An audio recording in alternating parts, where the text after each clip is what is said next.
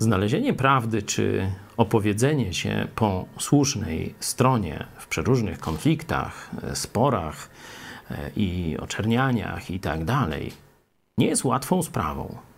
Nie wiem, czy pamiętacie, że e, Jezusa oczerniano, że jest pijakiem i żarłokiem, zdaje się, czy jakoś tak.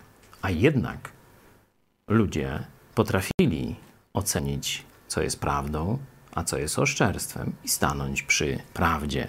Wczoraj raczyłem Was fragmentem Psalmu 94, mniej więcej 3000 lat mająca oda na hejterów, a dzisiaj chciałem jeden werset z tego psalmu jeszcze raz przeczytać.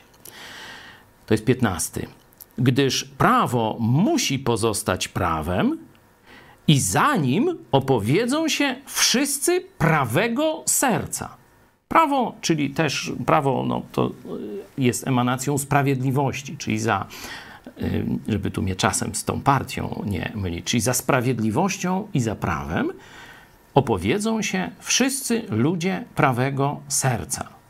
No ale ktoś powie, ja mam oczywiście prawe, czyste serce, no ale tu jedni mówią tak, drudzy śmak i co ja biedny poradzę? No Jezus i na to ma odpowiedź. To jest siódmy rozdział Ewangelii Jana, 24 werset, jest nakaz.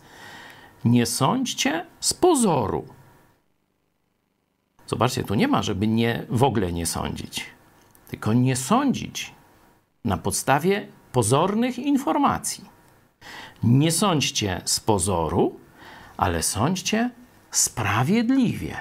Czyli rozpoznajcie sytuację, zastosujcie do tego Boże zasady i wtedy stańcie po stronie Bożych zasad i Bożych ludzi. Prawi staną po stronie prawa.